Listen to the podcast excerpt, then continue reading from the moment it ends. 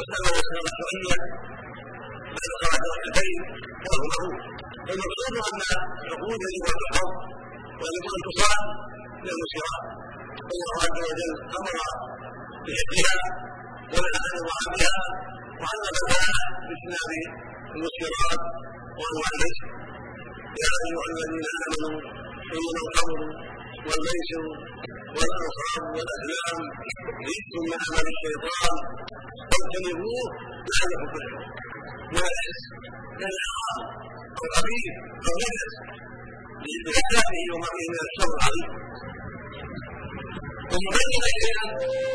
العلم على الضرر وكذلك الميسر فقال انما للشيطان أن يوقع بينكم العداوة والبغضاء على غير الميسر ويصدكم عن ذكر الله وعن الصلاة. فهذا لما يعلم ان بعض الخمور والرواة مما يدعون إلى الشيطان ومما يدعو الشيطان عدو الله مما يعلم من الشرور المترتب على هذا قال تعالى ان الشيطان عدو فاتخذوه عدوا انما ندعو ليكونوا من اصحاب السعير هذا كان خبير يدعو الناس إلى كل علم والى كل قول يضايقهم من الله ويطيبهم من النار ولذلك قول قوله قاله جل وعلا إنما يريد الشيطان أن يوقع بدعوتهم إلى حضورهم وتحسينهما له وتزيينهما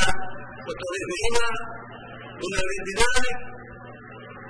أن يوقع له الشهوات اذا ترتب على الله تعالى شر عظيم وهو عدو مبين يسال عن كل ما يضر العباد ومثلها من الآثار ومن يريد أن يبعد عن الآثار إلى الضرورة فلا يميز ومن البدع فلا يميز يسمى يمكن أن يسلم ويعيش القراءة لأن الإنسان إذا سلم على القراءة وقع عليه دنياه وشد عليه الأمر وربما تضارب مع غالبه وصار بينه وبين العداوة والشهوة مع وصيه الله عز وجل وهذا الأمر فإن الموت إلى لأبيه لمرضون ثم بعد ذلك بينهم عداوة وشأن إلى بعض والله عداوة وجدتهم وغداتهم صالح العداء وعداوات كثيرة وربما ضرب بعضهم بعضا بالسلم أو بغير ذلك وربما غدر بعضهم بعضا حدثت من الأعداء والمضاربة فيهم بعد أخوانهم وزواج سبحانه ثم بعد ذلك صدهم من أجل عن ذكر الله وعن الصلاه فانه في الامر يذهب عقله فلا ينتهي لصلاته ولا غيرها من التعب ومن يقابل يسالون سبحان سبحان الله في الدماغ تقوم بهذه الصلوات وفي سبحان الله. كل واحد يدعو أن يغلب كل واحد يدعو أن يغلب على اخيه فهي مواهبه شديدة قليلة. كل يقول تسبب الشأن وعلى وقوة الله وتصد عن ذكر الله الصلاة ومن أجل هذا عرف الأولى عز وجل وهو أرحم الراحمين. العالم بأحوال عباده والعالم بأخلاقه سبحانه وتعالى. ومن المسلم ومن المسلم اليوم كثرة من يتعاطى هذه الأمور في الداخل والخارج ولا ريب أنها مصيبة عظيمة داخل إليها أمور. من الجهل بها كلام الكلام وعلى بصيره ومنها كثره المال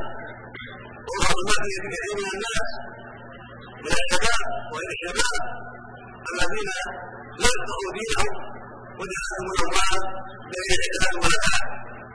ومنها كثير وأن الشرب لا يضر على الأمور ومنها ما السوء وأقع الشر يمنعونه من ان البلاء انتهى يقال قولا تعالى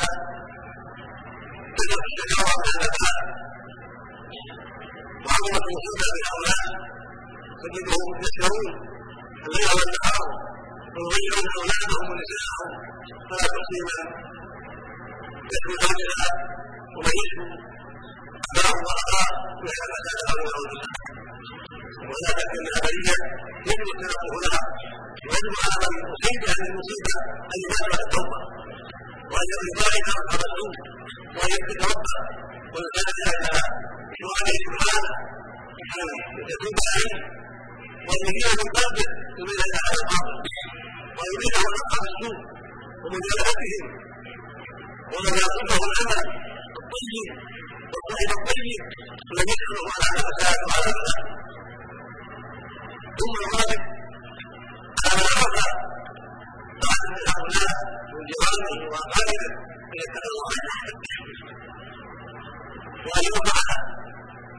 من الخير ويشد عليه الخوف ويدعوه عواقبه وحيدا وسمعته سيئه يترتب عليه من أولاد والسلام انه قال لا يزني الزاني حين يزني مؤمن ولا يسلك السارق حين وهو مؤمن ولا يشرب الخمر حين يشربها مؤمن ولا يستعينون بذلك لا بحرى يظهر الناس اليه ابصارهم حين مؤمن انما ان هؤلاء انما يحملهم على على عدم الايمان وعدم استقبال خوف الله وعظيم جلاله وحقه سبحانه وتعالى فلهذا جعلهم الايمان حين تعب الزنا وحين تعب السرقه وحين تعب الكذب وحين تعب تعب النصب والنهب فلو كان عنده ايمان فلو لو كان عنده خوف من الله على هذه القبائل هذا يدل على احد الله يعني ذلك ما لا بمعنى الاصل الإيمان لكن هنالك معنى واجب عاصيا مثل المعصيه لا الإيمان وليس الايمان على خطر من كفره بالله وعلى خطر من من الله. خطر عظيم من دخول النار اذا مات على ذلك وقال عليه الصلاه والسلام إن له اعاده لمن مات وغادر الحرم أن يسقيه من ذات الابد إذا رسول الله. ومقصود الكمال قال اطاعه عن النار أو قال عرض عن النار بالامر عظيم وخطير الواجب على كل مؤمن وعلى كل مؤمنه ان ذلك وان يبذلوا وسعهم بالنصيحه لمن يتعاطى ذلك ولا على يديه وعلى تمكينه من المال الذي يتعاطى به هذه المنكرات كذلك السعي رجال والحب الشديد على إبعاد من اصحاب السوء على إبعاد مما جاء السوء. على يقضيه منهم إلى اصحاب الخيار اما جلساء طيبين لعله يشعر من شر اولئك ولعل الله يحفظ على الاولين وهذا من باب التواصي بالحق والصبر ومن باب التعاون والتقوى ومن باب التناصح ومن باب الامر بالمعروف وثبت له أيضا عليه الصلاه والسلام انه لا يتكلم لا يتكلم أيضا يتكلم واذا انتهى وتاركها وعاصرها ومعتقرها وحاملها ومحمولة إليه. وبايعها ومشتريها واكل منها كلهم بسبب هذه الخبيثه هذه الدنيا على الاسلام لانها الله واحد. وجعلها اثنين وتاركها ثلاثة وعاقبها اربعه ومعتقرها ياخذ اليك الاعوان ومعتقد لأن العلم رحمها وعاملها ومحمولة اليه وخالفها ومشتريها كلهم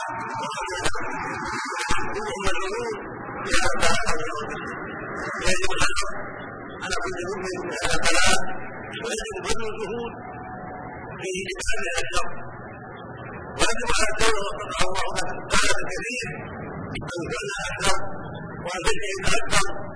في القضاء على الخمر وعلى وجود معقلها وعلى وجود المروج لها وعلى وجود تعاطيها بكل وسيله ممكنه نسال الله ان يزيدنا توفيقا وهدى ولا شك ان اخذنا جهدا كبيرا في ذلك ولكن الله جل وعلا يريد منا جميعا ان نبذل كل ما نستطيع محاربه الاعراض والسيئات والله ابتلى عباده بالسراء والضراء وبالشده والضحى وبالطاعات والمعاصي ليبلوكم ايكم احسن عملا عليكم معشر المؤمنين ان تتعاونوا جميعا مع الدولة في ازاله هذا البلاء وفي الله عليه والتشديد على اهله وتخفيف بتعاطيه والذي على ايديه بكل ممكنه مما فعل الله عز وجل ريب ان المسلمين إذا تعاونوا وتكاتفوا في هذا الشر وإقامة الخير وقضايا الناس والزكاه لا شك انه يكون له اثر عظيم في ذلك ولا شك انه يتغير المجتمع فتشد فيه الفضائل وتقل به الرذائل. ويظهر به الحق ويعلم أهله ويظهر به الباطل ويزيد أهله. هذا كله باسباب صدق مع الله. والتعامل بالتقوى ويطيع الله والعباد تجد الامر كل ما أصاب به الاسلام والتغير في العقول من شيء الانواع التي تدعو بها ذلك ومما يجب أن يمنع أيضا بما يترتب على الشرور والفساد التدخين والطرقات والحشيش والديون وانواع ما يترتب عليه بعض العقول والغلبه جاء القران العظيم قد قطع الدخان والقاد والحشيشه والديون وغير هذا من الحلول التي حدثت أخيرا تؤثر على عقول وعلى افعال الاضرار كثيره يجب يتعاون في قواعد القواعد عليها وعلى عدم دخولها وعدم تعاطيها وعدم بيعها وشرائها كل ما يترتب عليه ضرر الانسان بعقله أو بدنه أو يترتب عليه روحه يجب ان يؤمن يمنع ويجب ان يحذر منه سواء كان حكومه أو شرارا أو غير ذلك مما يتعاطى الناس يجب أن يتنبه له المسؤولون ويجب أيضا مع مع ذلك ان يتعاون المسلمون في ذلك وان يكون جهودهم متكامله متعاونه في القضاء على كل فساد وفي القضاء على كل شر لا تكفي بل من التعاون من العلماء والاعيان والأخيار وعقائد العاصي وجيرانه يجب التعاون بين الدولة والرعيه وبين المسلمين في قضاء كل فساد وغيره من كل باطل كذلك التعاون في اقام الصلاة والعمل على المساجد يجب الربا في انواعه والتعاون في عدم تعاطيه وعدم التعاون به وهكذا بقيه المعاصي يجب على الاسلام كلما كانوا ان يتعاونوا في القضاء على كل مسألة وفي إقامة كل خير وفي نصيحة الناس وتحذيرهم ما يضرهم وفي دعوتهم إلى ما ينفعهم وإظهار الحق لهم بأدلته وبيان الباطل لهم بأدلته حتى يأخذوا الحق وحتى يستقيموا عليه وحتى يلزموه وحتى يتعاونوا عليه وحتى يأتي له الباطل ويحذروه ويتعاونوا به وإن جمعوا وحمد الله عليه في قوله تعالى وتعاونوا على البر والتقوى ولا تعاونوا على الاثم والعدوان ومن ذلك ان يتبعوا الامرين اما التعاون على البر والتقوى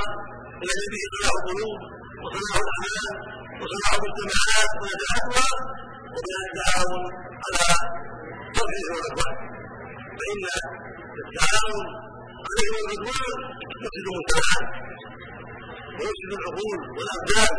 ويضر الدين ويضر اهله قد راينا ان من مصلحه الجميع سعاده الجميع ومن اسباب مرضات الله عز وجل ان يتعاون المسلمون على البر والتقوى وان يحذروا التعاون على الاثم والعدوان فجمع الله ذلك في قوله سبحانه والعصر. إن الانسان لفي الا الذين آمنوا وعملوا الصالحات وتواصوا بالحق وتواصوا بالصبر. التواصي بالحق. والتواصي بالصبر من الإيمان. ومن العمل الصالح. ومن التعاونة والتقوى. ومن التواصي بالحق من أمر المنكر إلى الخير. ومن المعروف ونحو على بالسبيل ومنعه مما أمر الله عليه من الخير